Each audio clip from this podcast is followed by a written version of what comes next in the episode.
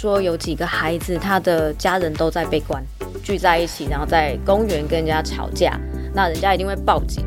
是谁先开口的？那可能有些孩子都说是我担下所有的案子。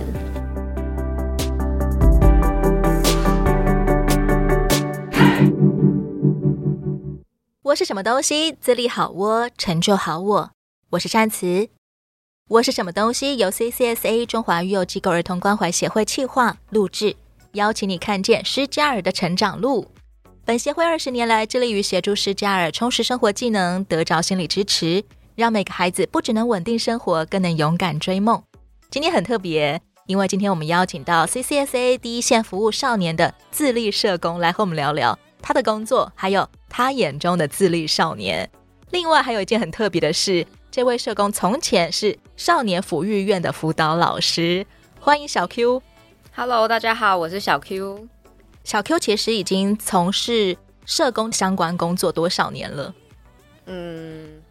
十二年，非常资深了。对，没错，大学就是念社工系。代表你从青少年时期就向往着要做助人工作吗？嗯，没错。为什么？我觉得可能是我自己的成长历程的关系。在很小的时候，我父母就离异了，然后我妈妈为了要照顾我跟我妹妹，那我小时候个性是非常非常害羞的。我可能去合作社买十块钱饮料，我都不知道怎么办。就是会非常紧张，然后，所以那时候如果在学校，我也是就是非常胆小，那很多事情我都不知道要怎么去做。记得那时候最明显是，就是国小时候我去学校上课，那我家到我去上课的地方，我妈妈骑机车至少要半个小时，那我妈妈从哎我们家到她上班的地方又要半个小时，但从我的学校到她上班的地方要一个小时。可是因为我生性非常的胆小，所以我不愿意做转学这件事情。那我妈妈每天早上就要很早就要把我载到学校，那也让我养成就是我觉得一定要提早到。如果我准时到的话，对我来说就是迟到。那这个习惯就一直延续。但那个时候上学不是问题，但是放学变成我最大的问题，因为小学生放学就是四点，然后有时候会是半天的。可是我妈妈在医院上班，可能要到五六点，甚甚至更晚。可是没有人可以载我回家。那以我短短的脚，我也走不了家。所以那时候我非常感谢全校的所有老师，他们每天轮流载我回家。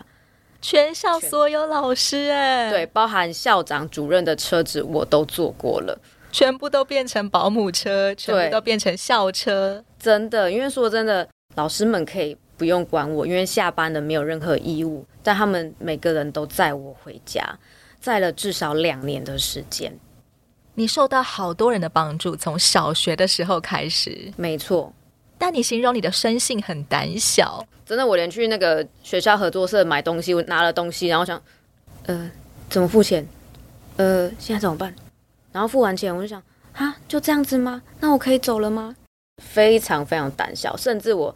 小时候很常跌倒，然后常常掉到水沟，我也不会求救，我就是在看着水沟往上看，然后看什么时候会有人经过，然后我说救我。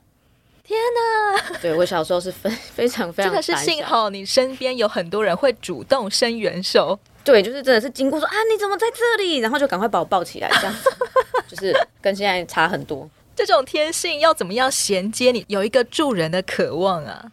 高中的时候，因为高中也是强迫要参加社团，我加入了一个服务性的社团。我觉得是从那个时候开始，就是我的人生是有转变的。那个时候你服务什么人？我记得那个时候我去做的志愿服务，第一件事情我是去养护中心。我跟着学校老师跟同学，我们去养护中心，然后其实就是帮忙打扫，然后去那边唱唱歌。那时候是我第一次的人生的志愿服务，这样子。那我就觉得那种感觉是其实蛮好的。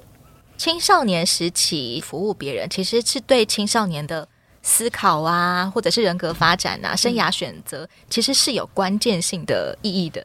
对，没错。怎么变成你开始想要选我要读社工系啊？嗯、因为其实老实说，我高中是念社会组，可是我的功课就是一直都是普通，然后就是那种不上不下，然后其实我也不知道我自己要做什么。然后是因为学校都会做所谓的性向测验，那我刚好就是社会、心理跟哲学的分数就是到达九十五趴，但是我其他的这种法律啊、艺术啊、国文啊、语文啊，都只有五趴。刚刚好一枝独秀，你真的很适合走社工社会系这样子的路线。对，然后刚好那时候我的高中辅导老师他就说：“哎，那既然这样子的话，你要不要试看看去念社工系？”对，所以从那个时候开始就奠下这个基础，就决定说：“哎，我就是要去念社工系。”真的考上社工系之后的世界，跟你想的是一样的吗？我觉得算是有诶、就是我可以接触到不同的。领域，而且其实那时候我想念社工系的重点就是，我想要帮助需要帮助的人。但是如果单靠我自己的力量是有限的，但是如果我去念社工系，我就可以学习到怎么运用专业，然后去帮助那些有需要的人。我觉得这种那时候对我来说，我觉得这才是真正的帮助。在社工系里面，怎么开始锁定你想要服务的族群是什么？因为毕竟社工可以服务的族群从零到一百岁都可以。嗯。大学的时候，我比较多接触的是身心障碍的人士，老人也有，然后青少年也有。那我自己觉得啦，其实我觉得跟青少年在一起相处是比较开心的，比较有活力吗？对，比较有活力。然后我其实我本身也很爱玩，对，然后我就觉得，哎，其实跟青少年一起玩在一起，其实没有不好。你的个性是不是挺极端的？又胆小，欸、但是又爱玩。对，就是在大学的时候有被启发这样子，然后又害羞又热情。对对对，就是有有时候我私底下就是可以不讲话就不讲话。对，但是遇到孩子们的时候，我就是可以很嗨，甚至玩的比他们还疯这样子。就有时候对，就是我的孩子们会看到我很极端的样子。孩子们有曾经对于你的表现跌破眼镜吗？有啊，很惊讶，就是嗯，老师怎么这样？社工怎么这样？对对对，笑得很开，然后再就是玩游戏的时候比他们还认真在玩游戏，就是非常投入在里面，很有胜负欲。我就是要投入，你们才会跟我一起投入。那如果今天我只是在旁边讲讲的话，那是大家都很尴尬啊。我应该说我自己的角色，我会觉得说要做什么，我会跟着一起做。真的从社工系毕业，你怎么样选择第一份要跟服务青少年有关的工作？应该说，其实一开始最早我选择去了一个养护中心。他是做智能障碍的，那我做了半年，我觉得我没有办法再继续做下去，因为那时候服务对象全部都是中重度以上的智能障碍者。那你的服务就需要包括协助他们的生活。对，然后那时候我的服务那个单位，他服务的年龄是六岁以上，从六岁以上到老人家都有。小朋友、青少年、中年人、老年人，全部都在一起。对，然后我记得那时候最很蛮印象深刻的是，那时候有两个糖宝宝，很可爱，非常可爱。他们到了国小五年级，还是不会大小便，也不会讲话。嗯、然后其实，在那个同一个单位，有一个糖宝宝已经五十几岁了，他还是长这个样子。所以那时候我就会觉得说，我好难过，就是他们已经是不可逆了，就是一辈子就是这个样子，所以会让我觉得说。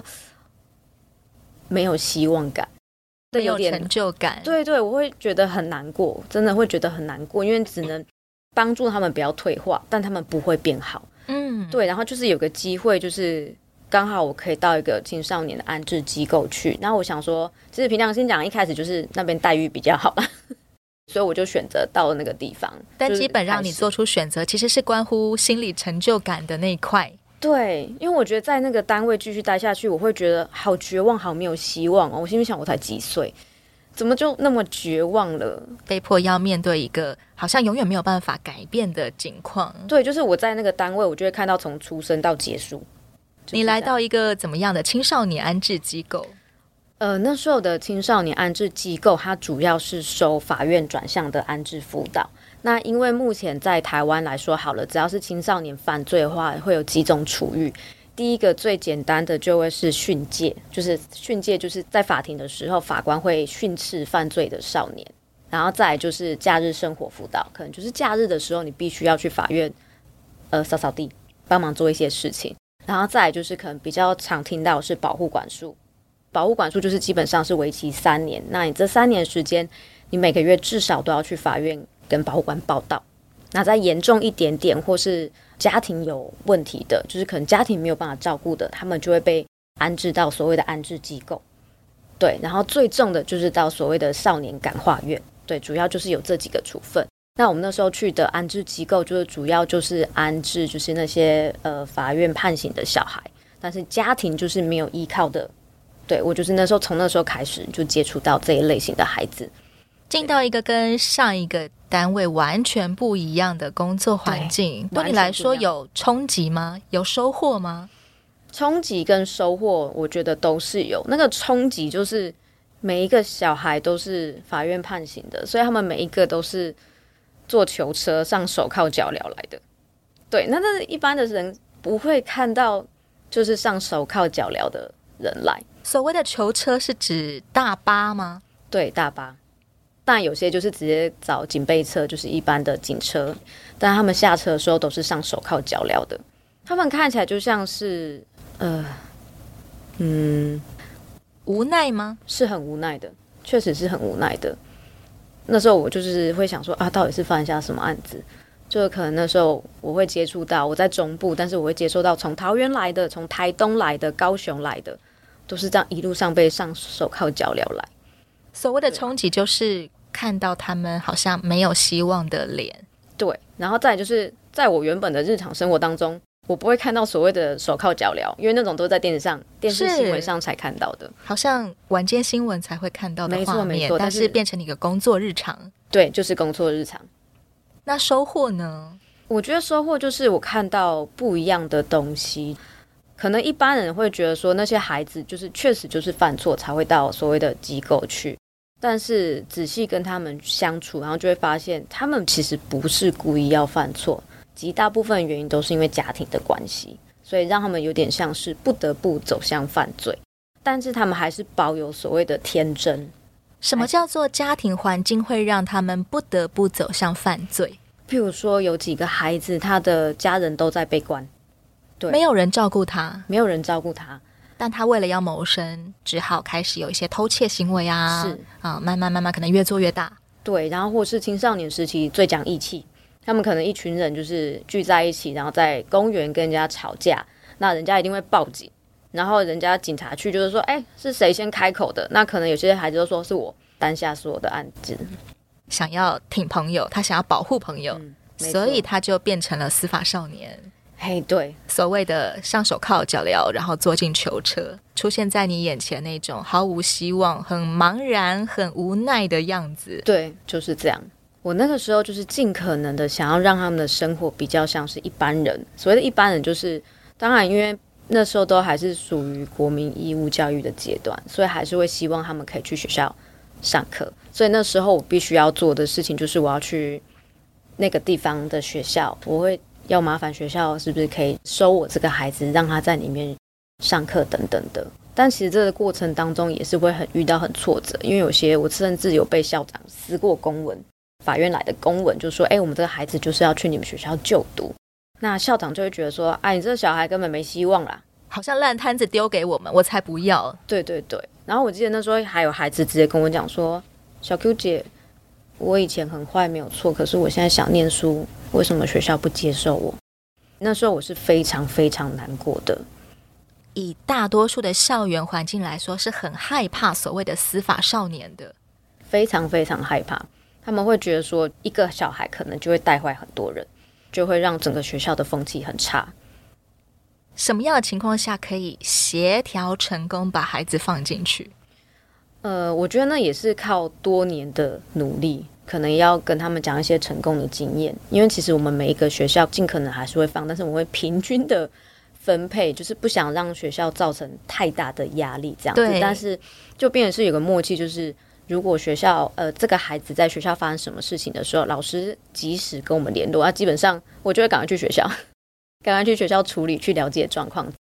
你也需要后续追踪他们在学校里的状况吗？对，我也要签联络簿。他们每天回机构第一件事情就是，我就说，哎，联络簿来。然后老师上面都会写评语嘛，我就说，哎，老师为什么这样写？啊，你今天是发生什么事情？然后晚上我就要检查他们的作业有没有写完。司法少年进入安置机构，然后又在你的协助之下，他们可以正常的上学，好像普通的国中生一样。没错，他们真的可以因为这样子的布局而越来越好吗？会，其实会。我记得那时候有个孩子，就是他有他有跟我讲过说。他国小拿过毕业证书，国中没有，完全没有。但是那时候在那个机构的陪伴下，我让他知道说学历的重要性。对，因为其实很多工作都不看学历啊，这很现实。但是我跟他讲到，譬如说升迁，或是你想要找到更好的职业的话，可能学历就会有一定的重要性。对，所以有一个孩子，他们就是我觉得孩子就是最后如果愿意能升高中的，他们会去升学。那我觉得还不错，是至少我在那边那几年，就是我有几个孩子是顺利拿到毕业证书。其实很重要的关键是要去促进他们有自发性的动力。对，我也会跟那所有的孩子联络。那有个小孩都叫阿布，但是这样以我年龄根本生不出他来。对，他现在到现在已经超过十年了，他还是说阿布，你还记得吗？那时候我答应你说我要拿我人生中的第一张毕业证书，我真的拿到了，我真的是因为你我拿到了。哇，对，然后我会跟他讲，你不是因为我，我说你是因为你想清楚你要什么，只是刚好我在旁边推你一把这样子。嗯，所谓的社工或老师好了。你被喊为阿木，真的是具有比实际上的阿木还有更重要的意义。其实我真的是蛮感动的啦，我就觉得代表说，其实，诶，我做的这一切，孩子们真的是是有感受到的。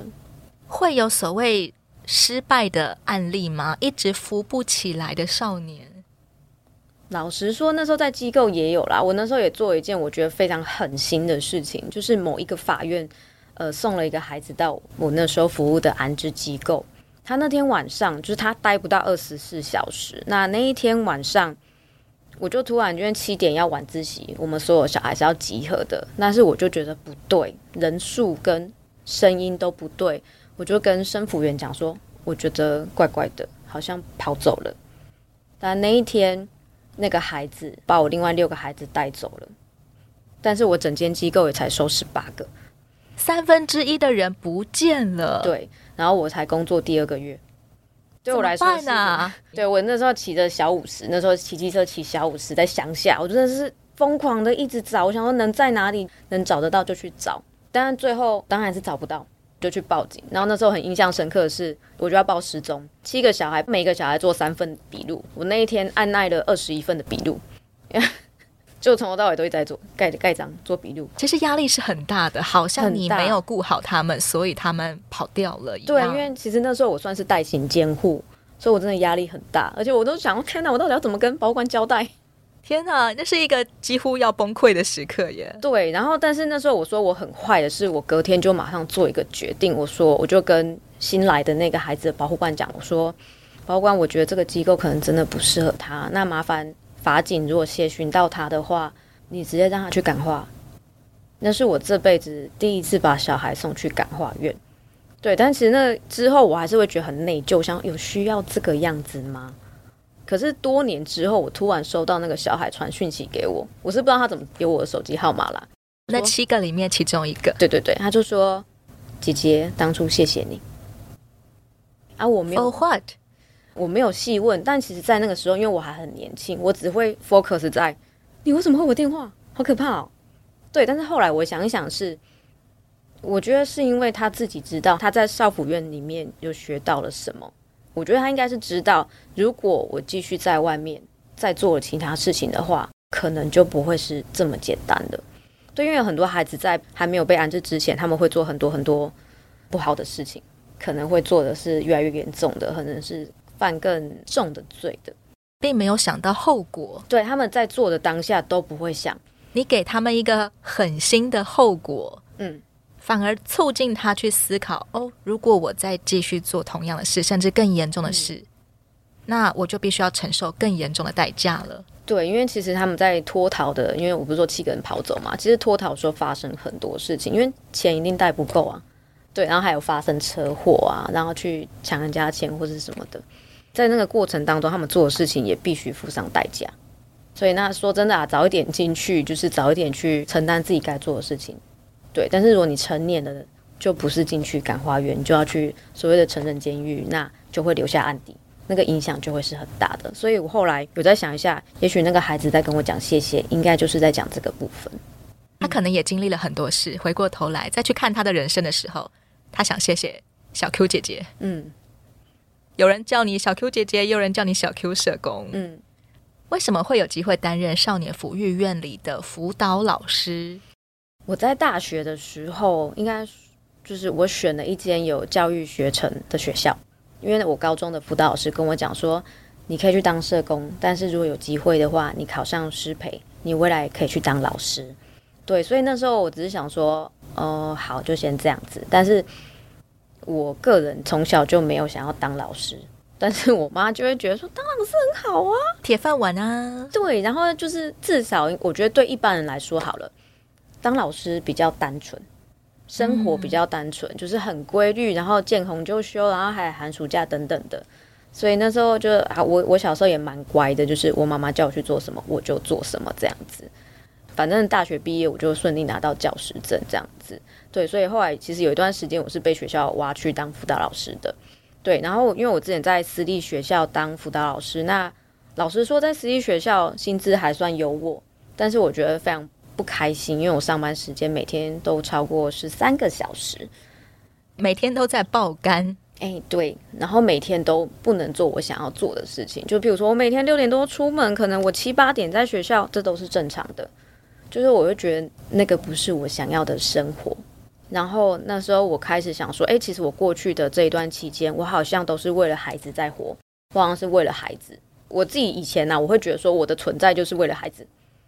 对，如果我不在，他们怎么办？就是以前呢、啊，就要天真一点。然后后来想说，我开始想要为自己做一点什么，所以我想说，那我就离开了学校，然后我去念研究所。所以我原本想要专心的去念研究所。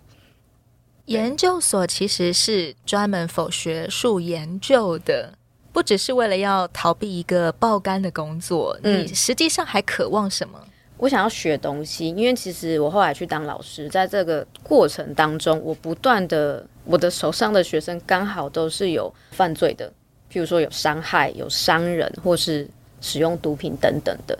那我那时候真的很想知道这些小孩脑袋到底在想什么。所以我跑去念犯罪防治研究所，一个很简单的动机，嗯，对，但实际上要付上很大的心力跟时间耶。没错，对。然后因为我是先考上研究所，后来我刚好看到少府院有这样的职缺，我想，哎，那不是刚好吗？我就想要知道啊，那我干脆就进去，很符合你的研究所你想要研究的东西。没错，刚刚好你又有师资的证明，可以让你同时结合对犯罪青少年的热忱。以及你本身也有教师的专业，就成为了少年抚育院里的辅导老师。对，就是这样进去的。其实少年抚育院里面是跟一般的学校很像的地方，只是学生不被允许可以出去，他们就只是在那个环境，就是譬如说他们的教室就是在二楼，他们的设房就是在三楼，每天就是这样子，非常单纯的，二十四小时都在同一栋建筑里面移动。基本上大部分是，那可能呃上体育课的时候会到操场，还有像学电机或是一些专业的，他们就会走去专业课的教室。但从头到尾，反正他们在里面生活就是老师都要跟着他们，他们就是有点像二十四小时被监控的那种感觉啊，就是连上厕所都要跟老师报备。里面会有一种监狱的 feel 吗？嗯，那辅导老师在这样子的地方扮演什么样的角色？我觉得我比较多的角色是倾听跟陪伴，因为我觉得在少府院的孩子大部分都是被家庭、被学校、被社会放弃的，是对。那基本上他们讲话没有人要听呢、啊，因为都会觉得说你们讲的那些都是没有用的。他多年来的经历，没有大人愿意听他讲话的，嗯，没有人要尊重他的选择。对，所以我在里面的角色会比较多的是听他们说。听他们说他们想要说的，他们最常会找你说些什么？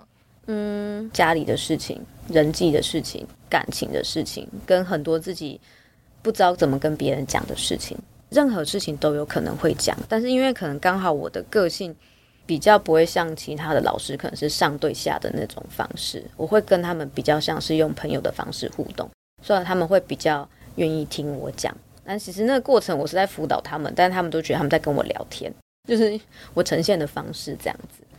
你的所谓的辅导协谈，其实都是以一种聊天的方式、抬杠的方式去呈现的。对，但其实，在那个过程当中，其实我也获得我很多想要我自己想要知道的资讯，跟在那个过程当中，我也会继续提醒他们怎么做。但是我不是那种很严谨的说，我跟你说什么事情是不能做。然后这是为你好或者什么的，就是我不会出现这种的话语，尽可能像是朋友之间的互动这种对谈方式。对，所以孩子们会比较愿意跟我说。其实小 Q 原本就是很渴望知道这些犯罪的青少年他们到底在想什么。嗯，你实际上有找到你追求的答案吗？其实有诶，因为其实每一个孩子我都很想知道为什么你会长成现在这个样子，所以我可能会从。你为什么犯罪？但是我每次都抱持的说：“哇靠，你真的很聪明哎！你怎么可以知道可以做这些事情，赚这些钱这样子？”实际上是真的聪明，没错，是真的觉得发自内心觉得好聪明哦，这样子对。然后会聊到他们的家庭这样子，所以我发现，真的其实以我这几年的经验，我发现会影响到他们走向犯罪，家庭原因真的是绝大部分，十个真的有九个半都是因为家庭的因素。也就成为刚刚小 Q 说的，其实他们最后是被迫，好像只剩下犯罪这条路可以选。对，因为我发现好多的孩子，他们就来自所谓的犯罪家庭，家里全部都是枪炮弹药，他从小就在这种环境下生长。爸爸跟他吵架的时候是互拿着枪支，那他好像 理所当然就进入这一行了。对，或是从小就是爸爸就会跟他讲说：“你去。”跟人家拿什么拿什么，但是他小时候并不知道那个是偷窃的行为，好多都是因为这个样子。当他们向你倾吐的时候，你不会因为他们所陈述的那些家庭背景实在是太沉重了而觉得心情很黑暗吗？其实会耶，但是虽然我们就是在当社工的过程当中都被提醒说，我们尽可能不要在个案面前流泪、哭泣什么的，但我必须承认，我曾经。有过两次，因为我觉得太心疼了，真的是非常非常心疼。我会觉得啊、哦，舍不得。譬如说，我曾经听过有小孩，他说他七八岁的时候，他就曾经看他父母在他面前施打海洛因，然后或是有些女生，她就是被她的家人性侵，但是其他的家人会觉得这没什么啊，我不相信这样。对对对，所以其实我还是会觉得非常的难过，很心疼。很多犯罪其实都是。他们的家人把他们推入火坑的，对，确实是，确实是，其实是很舍不得。进到了接连两个服务青少年的工作里面，而且他们又是闻之色变的，嗯，犯罪少年，嗯，你要从什么地方得到成就感呢？因为我自己内心相信的是，他们不是真的要那么坏的。我觉得一定是发生什么事情，才让他们变成这个样子。自己很天真的想法是，我想要协助他们去解决发生了什么事情。我最常跟他们讲是，你没有办法决定你从哪个家庭出生，但是我相信你是可以选择你要过什么样的未来。这是我自己的信念，这样子。其实很多时候受伤会让我们的生命有某种程度的定型。嗯，可能我们是为了要避免痛。就好像一棵树，它被砍掉一个枝子之后，它就变成往反方向长过去了。对，很多偏差行为是因为这样子而产生的。那作为辅导老师，要怎么样帮助他们避免继续往那个偏差的方向越来越偏，越来越偏？应该说，我会提醒他们怎么样可能会比较好。我没有说一定，没有说绝对，但是我会让他们知道是，不管这个过程当中发生什么事情，我会陪着你们一起去面对。零分到一百分，你就算只有进步一分，对我来说你还是很棒，至少你有进步。可能也许其他人会觉得说你没有到一百分就是没有进步，可是对我来说是不一样的。对对对，这是我很常跟孩子们讲的，就是我们慢慢来，能改变一点点，你就是有改变的。他们过去所受的伤已经没有办法补救了，嗯，而他们的家庭光景可能直到现在这一刻。还是会持续想要把他们推入火坑的，嗯、但光是老师给他的保证、给他的安慰、给他的同理，就足以让他们慢慢慢慢往平衡的方向发展吗？我觉得不见得，但是我觉得会对他们来说一个很重要是，终于有人懂他们在想什么，终于有人愿意听他们讲，在少府院过程当中。念书除了让他们有文凭以外，也让他们学一技之长。然后他们在准备要出来回到回归到社会的时候，其实只要他们愿意，学校都会协助他们，就是转学到一般的学校，让他们继续完成学业。对，所以其实这几年我们都有做这样的事情。然后看到孩子出来，就是有把学业完成，我觉得很棒。因为他们说真的，其实都还是很向往，就是一般单纯的生活，虽然没有钱，但是是很踏实的。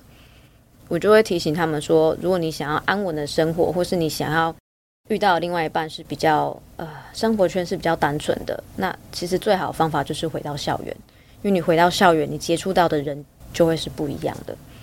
对，尽可能让自己脱离原本那一个圈子。对，没错。多多交几种不同的圈子，可以让自己的生活变得比较平衡一点。对，其实我也会跟他们讲，我说社会生活是你一辈子都要去体验的，但是学校的体系跟教育，你可能过了就不会再回去了。所以我还是会鼓励他们说，去把书念完。也许你这辈子就只有这一张毕业证书，去拿完，去拿完。但如果可以的话，继续念大学。我会跟他们分享一些大学的生活，让他们去体验不一样的东西，这样子。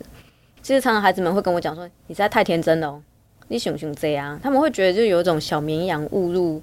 你跟他们说什么的时候，他们觉得哦，你想的太简单了，哪有这么容易？就是我觉得任何事情呢，他们都觉得我很天真。譬如说我我我自己的个人理念是，我想要拉一个是一个，能救一个是一个。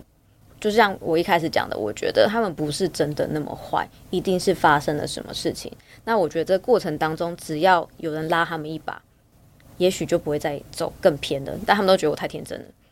你对未来的可能性好像比他们想的还要多，你其实是很有希望的。嗯、但对他们来说，他们已经习惯活在没有希望的里面，跟选择性其实是很局限的里面。嗯、所以当他们听到你讲的话，你觉得好像人生有无限可能，对他们来说哪有？嗯，因为他感受到的从小到大都是没得选。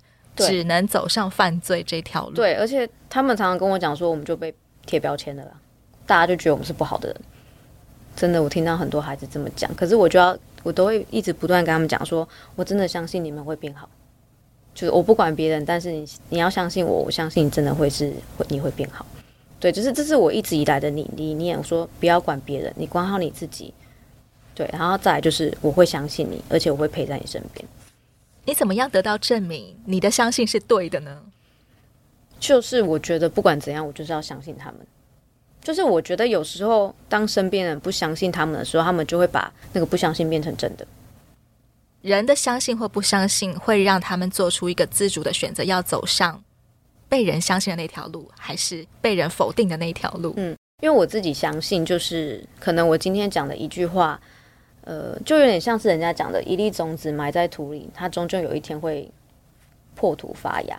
对，所以我觉得，也许我讲的这句话，我跟他讲的这些东西，他不会马上获得改变，但也许在未来的某一天，他会突然想到说：“哦，曾经我讲了什么东西，诶，好像我不能再继续这么下去了，也许我可以有其他的选择。”对，这是我的理念，所以我不会去管这个孩子他到底会不会成功，但是我相信，我只要讲了。未来有一天，真的对他来说是有帮助的。